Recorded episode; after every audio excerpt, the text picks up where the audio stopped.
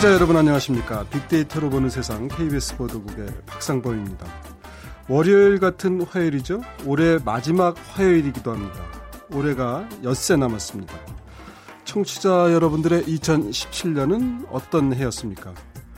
교수신문은 올해의 사자성어로 파사현정을 선정했습니다. 그릇된 것을 깨뜨려 없애고 바른 것을 드러낸다는 뜻을 담고 있죠. 중국에서는 향유하다는 그 때 쓰는 향자를 올해의 단어로 선정했는데 이 향자가 공유 경제를 의미한다고도 하네요. 일본에서는 편안할 안자를 올해의 단어로 선정했습니다. 안전에 대한 욕구가 어, 높아졌다. 뭐 북핵의 영향이 아닌가 싶기도 합니다. 저희 빅데이터로 보는 세상에서는 2018년 새해 사자성어로 만사 형통을 좀 건의하고 싶습니다. 청취자 여러분들 새해에는 만사 형통하시길 바랍니다. 자, 오늘서부터 한 해를 정리하는 좀 특별한 시간을 준비했습니다. 이번 한 주 또 올 한 해를 마감하는 빅데이터로 보는 세상 연말 특집 아디오 2017을 마련했는데요. 오늘은 그 첫 번째 시간입니다. 2017년 올 한 해를 담근 화제의 키워드를 지구촌 소식을 중심으로 살펴보겠습니다. 오늘은 평소보다 좀 많이 모셨습니다. 연세대학교 산업공학과의 박희준 교수. 어서 오십시오. 네, 안녕하십니까. 네, 임상훈 국제문제평론가님. 어서 오십시오. 네, 안녕하세요. 그리고 빅커뮤니케이션의 전민기 팀장 이렇게 오셨습니다. 안녕하세요. 네, 반갑습니다. 네, 세분 함께 보시니까 정말 연말 분위기가 납니다. 아, 화제의 키워드가 이제 지구촌 소식입니다. 우리 임상훈 평론가님이 국제문제 평론을 많이 하시니까 첫 스타트를 좀 끊어 주시죠. 올해 2017년은 어떤 해였습니까? 네, 그 뭐 늘 우리가 연말 되면 다사다난하다 이런 말 많이 합니다만 올해도 네. 참그 일이 많았죠. 특히 이제 우리 그 국민들 많이 긴장도 하셨던 북핵 문제도 있고 여러 가지가 있었는데 그 키워드를 이렇게 찾다 보니까 올해 처음 등장한 그런 말도 있었고 네. 그리고 과거에 등장했지만 새삼 다시 부각된 것도 있었고 네. 그다음에 의미가 살짝 변한 어떤 그런 것들도 있었고 있었습니다. 첫 번째 키워드로 G2를 네. 제가 한번 생각해 봤는데 물론 올해 만들어진 말은 아닙니다. 2006년도에 처음 만들어졌다 이렇게 알려져 있고 네. 어, 비로소 이제 2009년도 그때 그 G20 할 때 런던에서 네. 할때 그때 이제 오바마 대통령하고 당시 그 후진타오 국가 주석 중국 국가 주석하고의 어떤 그 만남 네. 그때부터 이제 이게 나오기 시작했던 그런 뭐 말인데 연례 전략 대화를 한다고 이제 그렇게 했었죠. 그러면서 나오긴 말인데 이게 이제 새로운 어 21세기의 뭐라고 할까요? 세계 질서 이런 것들을 상징하기도 하는데 처음에 이 말이 등장했을 때는 오바마 대통령이 중국을 파트너로 생각하는 어떤 네. 그런 개념에서 시작을 했었죠. 그런데 이제 우리 얼마 전에 트럼프 대통령 정부의 새 어, 외교안보 전략이 나왔습니다마는 중국을 어떤 그 파트너보다는 어떤 라이벌로 네. 생각하는 네. 그런 새로운 국제 전략. 그래서 G2의 어, 지금까지의 어떤 그 위상 혹은 의미 이것과 새로운 다른 의미에서의 어떤 그 내년에는 G2의 모습을 볼 수도 있지 않을까 이런 생각도 해봅니다. 알겠습니다. 사실은 이제 G2라는 말이 중국은 처음에는 그렇게 달가워하진 않았던 것 같아요. 왜냐하면 네. 이제 차, 차, 차근차근 좀 올라가서 어느 순간에 좀 미국을 넘어서려고 했는데 미국이 중국을 자 이제 많이 컸으니까 나랑 직접 대면하지 이 자체가 사실 중국에는 약간 좀 부담스러울 수도 있잖아요. 그렇죠. 에, 결과적으로 이제 중국을 본격적으로 견, 견제하는 그런 국면으로 들어왔고 세상에 이제 절대 강자는 한 명인데 절대 강자 한 명의 자리를 위협하는 중국을 미국이 이제 본격적으로 견제한다 뭐 그런 의미도 있지 않나 싶어요. 흔히 하는 말로 들어와 들어와. 예, 자, 자 이제 들어와 진짜 그런 상황입니다. 전민기 팀장님 소셜 미디어 상황에서는 G2에 대한 반응들이 어떻습니까? 일단 미국에 대한 올 한해 어, 검색 자체가 한 1,300만 건 정도가 언급이 됐고요. 연관어를 보면 음, 역시나 한국, 대통령, 일본, 트럼프 대통령에 대한 관심 상당히 높았고요. 뭐 중국이라든지 그러니까 우리나라를 둘러싼 주변 국들과의 관계, 미국과의 관계, 이 어떤 영향을 끼칠지에 대해서 많은 분들 좀 궁금해했던 것 같고요. 그 안에 이제 북한과 핵이라든지 뭐 사드 여러 가지 이런 안보 문제도 함께 고민을 한 흔적이 보이는데 이제 재밌는 건 트럼프 대통령 취임 이후에 미국에 대한 어떤 음, 이미지가 어떻게 바뀌었는지에 대해서 좀 분석을 해봤는데 네. 재밌는 건 올 한해 긍정적인 반응이 한 37%고 부정적인 반응이 34%였는데 네. 2016년에도 긍정적인 반응 36대 31.5 부정적인 반응 2015년에도 33대 36.7 그러니까 트럼프 대통령으로 인해서 미국에 대한 어떤 어, 이미지 자체가 나빠졌다라고 평가하기엔 좀 무리가 있었습니다. 네. 그러니까 언론에서는 트럼프에 대한 어떤 부정적인 그런 시각이라든지 기사를 많이 내놓았지만 네. 우리 국민들이 바라본 미국은 트럼프만을 바라보진 않았다라고 음, 이렇게 분석이 그렇군요. 되고요.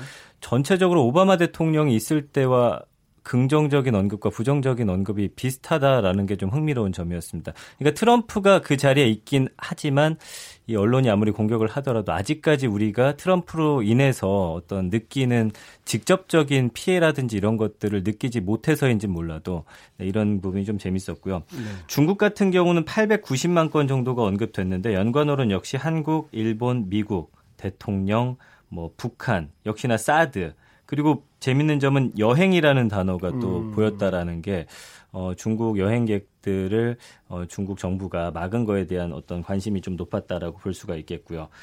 그러니까 감성 분석 역시 중국에 관해서도 어, 긍정적인 반응이 34%, 부정적인 반응이 36.7%였는데 이 역시도 한 지난 5년을 분석해 본 결과 어, 비슷한 수치였습니까? 30% 안에서 긍부정이 어, 왔다 갔다 하는 걸 보니까 미국이나 어, 중국, 강대국들에 대한 어떤 우리의 어, 반응은 비슷하다라고 이렇게 좀 분석이 됩니다. 네.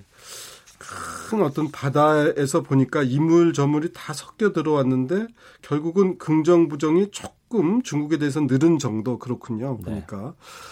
어, 앞으로 중국과 미국의 관계에 대한 궁금증 또 대한민국에 어떤 영향을 미칠지 이런 데에 대한 얘기도 많이 있다고요. 그렇죠. 그런 부분을 가장 궁금해하고 있죠. 일단 미국이 중국을 어 어떤 경쟁국으로 규정 아까 임 기자님 말씀해 주셨지만 국가 안보 전략을 어 며칠 전에 발표를 했거든요. 그래서 네. 중국은 모든 분야에서 미국의 경쟁자다.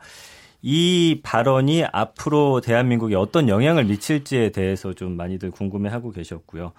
어, 중국산 제품들이 조금 지금 된서리를 맞는 와중에 우리 제품이 일시적으로 미국 내 점유율을 높일 수는 있겠지만 높아진 수입 규제가 장기적으로 득이 될 게 없다라는 그런 반응들인데 이 미국과 중국 사이에서 우리가 어떻게 살아남아야 할지에 대한 좀 음, 그런 전략이라든지 음. 그런 것들에 대해서 좀 많이들 고민하는 흔적을 볼 수가 있었습니다. 네.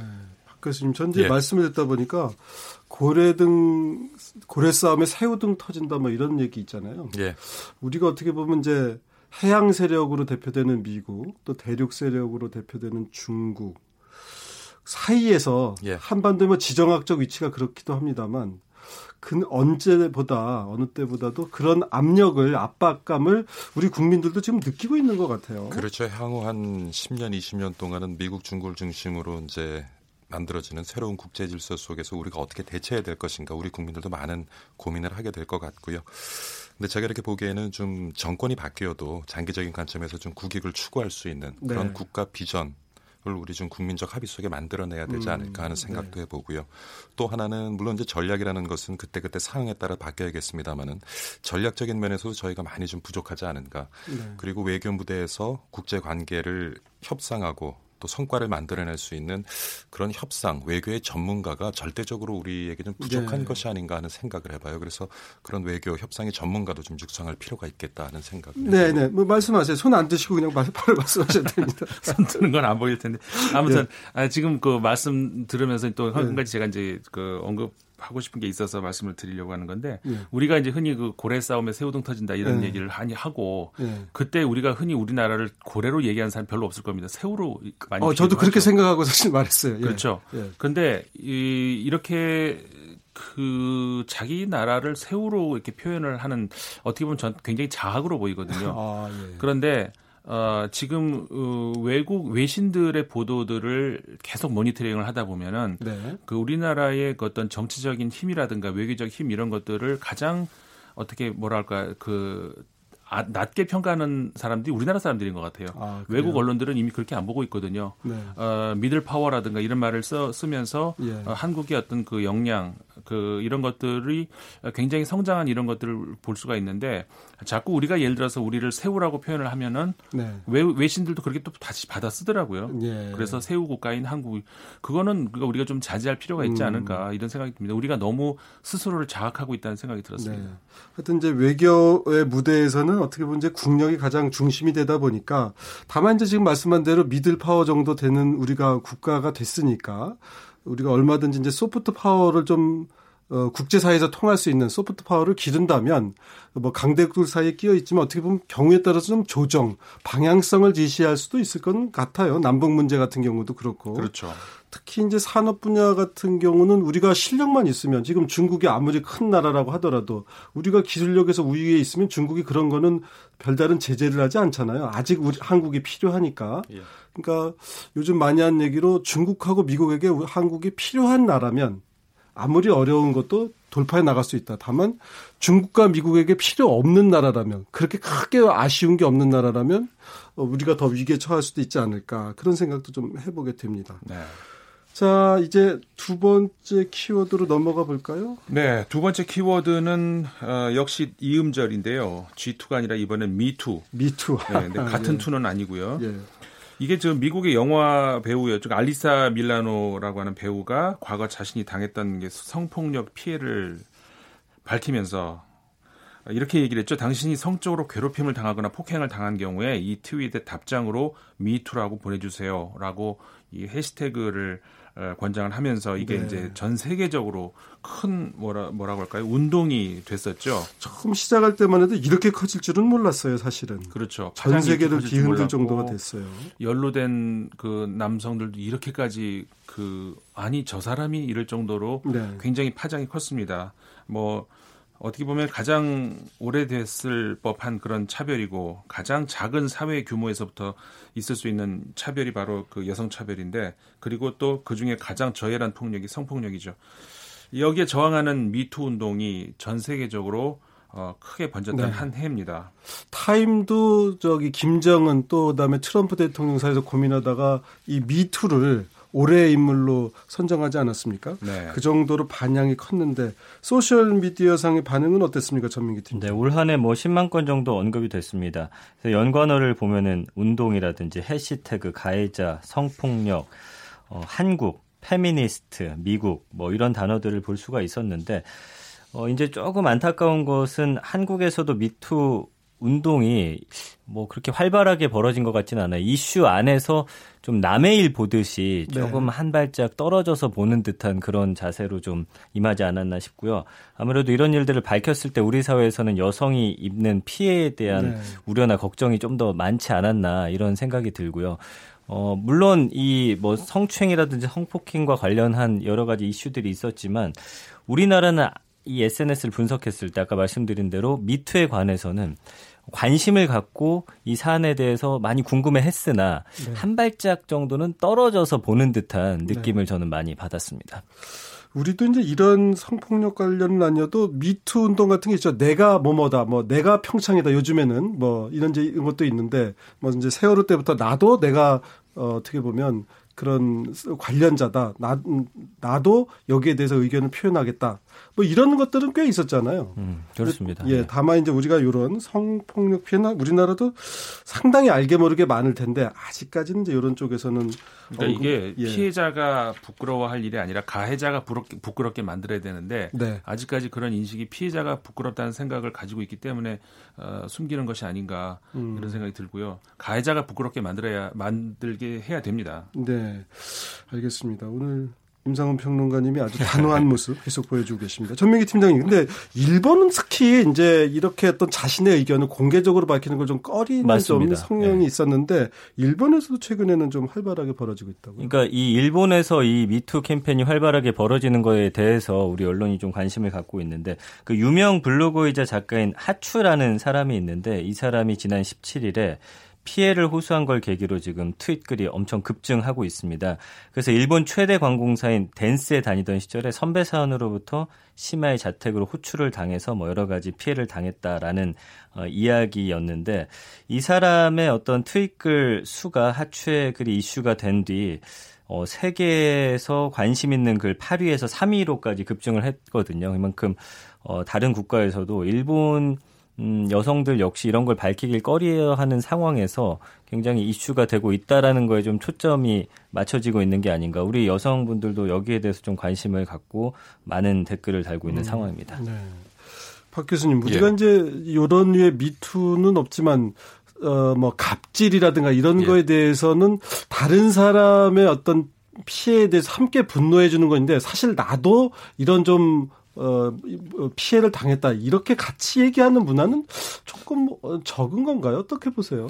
아무래도 그런 것을 고백을 했을 때 예. 어떤 뭐 직장 내라든가 예. 어떤 개인이 속해 있는 조직으로부터 당할 수 있는 여러 가지 피해를 네. 우려했기 때문이겠죠. 그러니까 다른 사람이 얘기를 하면서 공감을 표시하는 건 좀 부담이 적은데 예. 자기 자신의 경우를 사례를 소개하는 거는 좀 아직은 좀 부담스러워하는 예, 그래서 그런 게 미국이나 뭐 일본 사례보다는 적극적으로 자기 네. 어떤 가지고 있는 경험을 드러내는 데는 한계를 많이 가지고 있는 것 같고요. 네. 하여튼간에 이번에 그런 미투 운동을 통해서 아직도 우리 사회에 만연해 있는 그런 성희롱 문화라든가 예, 예. 그다음에 어떤 약자들을 홀대하는 문화 이런 예. 것들은 조금 없어져야 될 것 같은데 저는 한편으로 조금 더 걱정되는 것이 예. 지금 뭐 이전에는 그 지역 별로의 어떤 대결 구도 네. 갈등이 심했습니다만 최근 오면은 이제 연령대 그죠 예. 연령대별로 세대 간의 어떤 갈등이 우리 예. 사회에 큰 화두로 자리 잡고 있는데 자칫 이런 것들이 또 잘못 또 예. 악용이 되면서 네. 어, 성별 간의 대결 구도, 갈등 구도를 또 한 번 만들어내지 않을까. 예. 지금 뭐 최근 보면은 여러 가지 어떤 갈등 때문에 우리 사회적인 엄청난 비용을 지불하고 있는데 또 다른 네.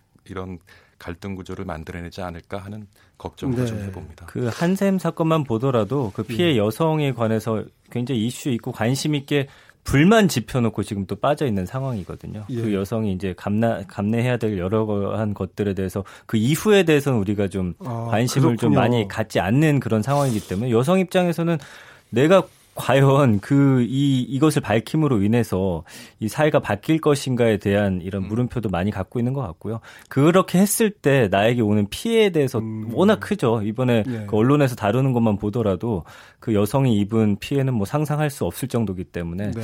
우리 사회에서 이런 미투 운동이 일어나기는 아직까지는 좀 어렵지 않을까 저는 개인적으로 어, 분석을 합니다. 예, 하여튼 자기의 어떻게 보면 약간 부끄러울 수도 있고 경우에 따라서는 그런 것조차도 과감하게 한번 표현하는 때가 곧 오지 않을까 아, 생각도 듭니다. 자, 이제 세 번째 키워드로 넘어갈 시간인가요? 예. 네, 어, 세 번째 키워드 바로 북핵이죠. 올해 들어서 유엔 대북 결의안이 네 번이나 지금 나올 정도로 북핵 위기 올해 어떤 다른 해보다 좀 심각했던 한 해였습니다. 더구나 이제 트럼프 대통령이 돌발적인 언행도 있었고 자극적으로 대응하고 이러다 보니까는 뭐 국제사회가 이러다 진짜 전쟁 나는 거 아닌가 하는 전쟁 공포 체험을 했던 그런 한 해였던 것 같고요. 근데 외신들의 평가도 있듯이 뭐 오랜 경험에 우리 국민들 정말 몇, 몇십 년 경험하지 않았습니까? 동요하지 않았습니다. 그래서 평상의 삶을 지속을 했고 오히려 어, 먼 유럽이나 남미에 있는 사람들보다 우리 국민들이 더 뭐라고 할까요? 그 안정을 가지고 그 평소 삶을 유지했었죠. 네. 주식 시장도 큰 동요가 없었고요. 네. 더 이상 이제 북한 문제는 한국 경제에서의 변수가 될 수 없다는 것을 어떻게 네. 보면은 입증해 준 한 해였던 것도 같습니다. 네. 참 어떻게 보면 너무 덤담해 가지고 이제 이게 그러니까 너무 만성화된 어떻게 보면 이제 만성 질환을 겪다 보니까 그냥 모든 게 익숙해진 그런 문제도 있지 않나 싶기도 한데 소셜 미디어 SNS상에서는 어떤 얘기들이 많이 오갔습니까? 일단 북한에 대한 언급은 360만 건 정도였는데 연관어를 보면 미국과 핵, 미사일 이런 단어가 어, 당연히 상위에 연관이 돼 있었고요. 이 핵에 관련해서 미국이 어떤 대응을 하는지에 대해서 가장 관심이 있어 했고 그 이외에는 뭐 한국이라든지 중국 뭐 한반도 전체 일본에서는 어떤 반응들을 내놓는지에 대해서 좀 관심을 갖는 그런 한 해였던 것 같고요. 이외에 뭐 김정남 암살에 대한 이야기도 올해 초반이었기 때문에 좀 어, 중반 이후에는 좀 많이 묻히는 사건이 되지 음. 않았나. 음. 결국에는 북핵이라는 단어가 북한과 관련한 이슈 중에서는 가장 큰 사안이 아니었나 싶습니다. 네. 트럼프 대통령 그리고 북한의 김정은 위원장이 모두 워낙 강렬한 단어를 좋아하는 데다가 막 공개적으로 이런 걸 밝히니까 그런 것도 어떻게 보면 이제 화제라면 화제가 됐었어요. 네.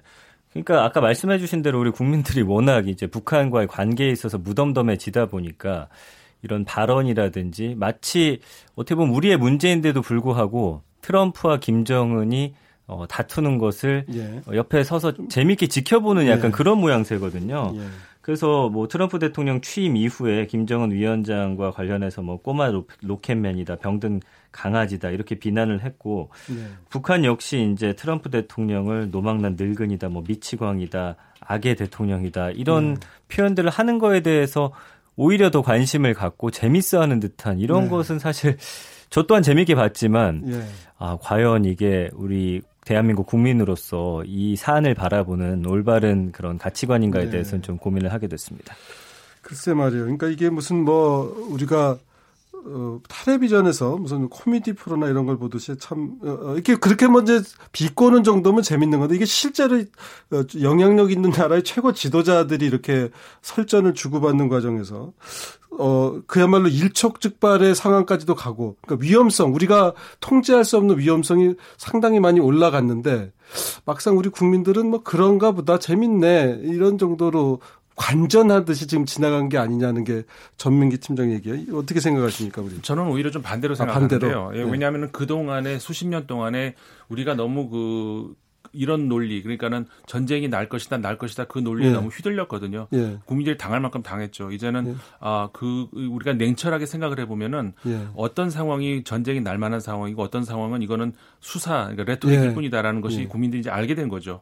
그 최근에도 영국의 이코노미스트지가 그렇게 보도를 했는데 북핵 문제에 대해서 한국 국민들이 영어로 calm and grace 예. 조용하고 오, 그러니까 뭐라고 할까요? 품위 있게 예. 어, 대응을 했다라고 예. 평, 평가를 했거든요. 예. 어, 그러니까는 어떻게 보면은 이제 더 이상의 그런 어떤 그 이 위협을 통하는 어떤 그런 수사 예. 이런 건 통하지 않는다는 국민들이 음, 어, 그렇게 볼 수도 있어요. 아, 예. 우리 박희준 교수님은 어떻게 보세요?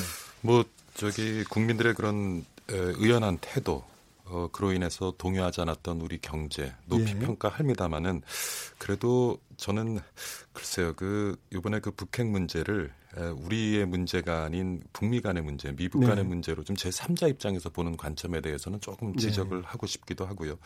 어, 물론 이제 이번에 북핵 사태로 인해서 우리 경제가 동요하지 않았습니다만 여전히 북핵, 북한 문제는 우리 경제의 결국엔 Korea discount죠. 우리가 네. 자금을 유통하거나 투자를 유치하는데 늘 더한 비용을 지불해야 되는 그런 요인이기 음. 때문에 북핵이라는 불확실성 요소를 제거하는 데는 우리가 좀더 어, 좀 제3자가 아닌 네. 당사자 입장에서 좀 적극적으로 임해야 되지 않을까 하는 생각을 뭐, 해봅니다. 임상훈 평론가님 말씀은 너무 일희일비하지 않고 침착하게 대응하는 것은 네, 외국에서 좋게 평가를 받는다 이제 이런 말씀이셨던 것 같은데 여하튼 북한의 핵과 미사일이 전혀 새로운 국면에 지난 20년 사이에 끊임없이 발전을 해서 이제 전혀 새로운 상황에 돌입했다. 미국이 사실 그 전에는 전략적 인내라고 오바마 행정부까지 한 게 뭐 크게 신경 안 써도 되겠다 이런 어, 판단을 정세 판단을 한 거잖아요. 그냥 뭐 마음대로 하게 놔둬라 뭐 이제 이런 건데 드디어 이제 워싱턴까지 핵미사일이 날라온다고 하고 영국도 런던까지 핵미사일이 날라온다고 하니까 함정을 보내겠다. 이제 정작 그 나라들도 아 이거 실제 상황이구나. 라고 느끼는 그런 정세 변화가 있었다는 거는 다시 한번 저희들도 한번 생각해 볼 필요는 있겠죠. 자, 이제 또 북핵 다음으로 최근에 아주 시끄럽고 지금도 뭐 현재 진행형이죠. 예루살렘 문제. 네, 그렇습니다. 예루살렘. 이게 참 3천년에 걸쳐서 다문화, 다인종, 다종교가 어, 참 어렵게 같이 살아왔던 땅이죠. 어, 정말 그 어떻게 보면은 그 지구상에서 지금 그 최근 들어서 이제 우리 북핵 문제 조금 전에도 얘기했습니다만은 그 어떤 의미에서는 이상으로 어 가장 뭐라고 할까 이게 긴장 상태가 유지되었던 그 땅인데 최근에 트럼프의 뭐 다 알고 계시겠습니다만 한마디 예루살렘이 이스라엘의 수도임을 인정한다 이거로 인해 가지고 2017년 연말이 아주 크게 휘청했던 아, 지구촌이 휘청했던 그런 말이었죠. 뭐 크리스마스 다행히 무사히 지나갔습니다만은 그 현지에서는 정말 상당한 네. 긴장감이 흘렀던 어, 그런 25일이었고요. 어제였고요. 어, 뭐 트럼프 대통령의 국내 정치 위기를 돌파하기 위한 어, 뭐라고 할까요? 지지세 결집 예, 그 다음에 그 자기 공약에서도 그렇게 얘기를 했었죠. 그 유지를 위한 어떤 이행이었다. 이런 분석들이 나오고 있습니다만 어쨌든 그 현지에서는 여전히 이 문제로 인해 가지고 굉장히 시끄러운 그런 그 상태가 유지되고 있죠. 네. 전민기 팀장 어떤 단어들이 좀 상위 연관으로 등장을 했습니까? 그 예루살렘과 관련해서는 최근 유엔 그다음에 예루살렘 결의라는 키워드가 상위 연관으로 등장을 했는데요. 어, 지난 목요일이었죠. 이 유엔 총회가 전체 회의를 열어서 예루살렘의 지위에 어떤 변화가 있어서도 안 된다라는 내용의 결의안을 표결에 붙였습니다. 그 결과를 보니까 찬성이 128개국, 반대가 9개국, 기권 35개국 의 압도적인 차이로 통과를 시켰는데 어, 재밌는 건 이제 미국 측의 어떤 협박이라든지 여러 가지 압박에 불구하고 이 아시아와 유럽의 미국 주요 동맹국과 우방국이 미국 편을 들지 않았다는 거에 대해서 어, 많은 사람들이 관심을 가졌고요. 아시아에서는 뭐 한국과 일본이 당연히 찬성표 던졌고 중국, 러시아, 인도, 유럽연합 뭐 이런 국가들 반대표를 던진 나라는 미국과 이스라엘을 비롯해서 뭐 과테말라, 온두라스, 마셜 제도 뭐 이런 국가들인데 미국의 손을 들어준 국가 상당수가 미국과 자유연합 협정을 체결한 수혜국들이다. 이 영국 BBC 방송이 지적을 했습니다. 그러니까 어, 이 트럼프의 발언에 대해서 음, 거의 대부분의 국가들이 인정하지 않고 있는 듯한 그런 움직임을 보이고 있죠. 알겠습니다. 지금 뭐 이제 시리아 내전 때부터 보면은 러시아가 중동에서 오히려 공격적으로 확장하고 있는 게 아닌가 싶어서 트럼프 대통령이 맞대응하는 과정에서 나온 것 같은데 박 교수님 어떻게 보세요? 뭐 어떻게 보면은 그 지금 트럼프가 정치적으로 좀 위기 상황에 있는데 워싱턴 정가에서는 그런 위기 상황을 또 극복하기 위한 또 다른 갈등의 유발이 아닌가 하는 생각도 들고요. 아마 트럼프 대통령도 이번 그 표결 결과를 아마 예상하고 있었으리라 네. 싶습니다. 그런데 무엇보다도 그래도 좀 우리가 위안이 되는 것은 앞서서도 얘기했지만 국제 무대, 외교 무대는 늘 힘이 지배한다고는 하지만 그래도 우리 인류가 공동으로 추구하는 선이라는 큰 네. 명분 에는 우리 모두가 좀 충실해야 되는 것은 아닌가 생각합니다. 국제사회 기존 질서에 어떻게 보면 이제 트럼프 대통령이 역으로 도전하는 용도인데요. 예. 자 마지막으로 비트코인 우리 저 박 교수님 예. 비트코인이요. 한좀 간단히 좀 설명 좀 해주세요. 저는 뭐 이게 뭐 채굴도 한다 그러고 뭐냐 싶기. 그러니까 방송을 참 저도 많이 하는데 여전히 네. 저한테 물어보시는 분들이 많고요. 쉽게 얘기하면은 그 수학 문제를 만들어 놓고 그 수학 음. 문제를 풀 때마다 가상화폐를 나눠주는 거예요. 근데 그게 수학 문제가 아주 어렵기 때문에 네. supercomputing power를 동원해야 풀 수 있는 문제입니다. 네. 그리고 네. 그러니까 제가 그냥 노트북 가지고 열심히 어림도 없는 일이죠. 예, 그래서 예. 초기에는 이제 그 채굴을 하면 채굴하는 데 사용한 컴퓨터의 전기료 정도를 얻을 수 있는 수준이었지만 지금은 그 가상화폐 가치가 굉장히 높아지면서 예. 최근에는 뭐 많은 업체들이 그 슈퍼컴퓨터를 특히 이제 전기 요금이 싼 몽골이라든가 네. 이런 지역에 대량으로 이제 유입을 해서 네. 지금 채굴을 하고 있는 상황입니다. 그 채굴이라는 게 하여튼 뭔가를 문제를 푸는 거를 예. 채굴이라고 한다는 문제를 거죠? 풀어서 문제는 그 누가 내요? 그게 이제 익명으로 보통 만들어지고요. 예. 그래서 그 주체는 불확실하죠. 어, 누가 내는지도 모르지만 하여튼 그 문제를 풀면 그게 돈이 되는 예. 그게 이제 비트코인 가상화폐의 원리다 이런 예, 비트코인도 여러 가지 가상화폐 중에 이제 한 아, 종류가 그러면 어떤 뭐 한국이면 우리나라가 집중적으로 막 그냥 여러 사람 동원해서 국가 차원에서 하면은 확 좀 많이 채굴할 수 있는 건 아니에요?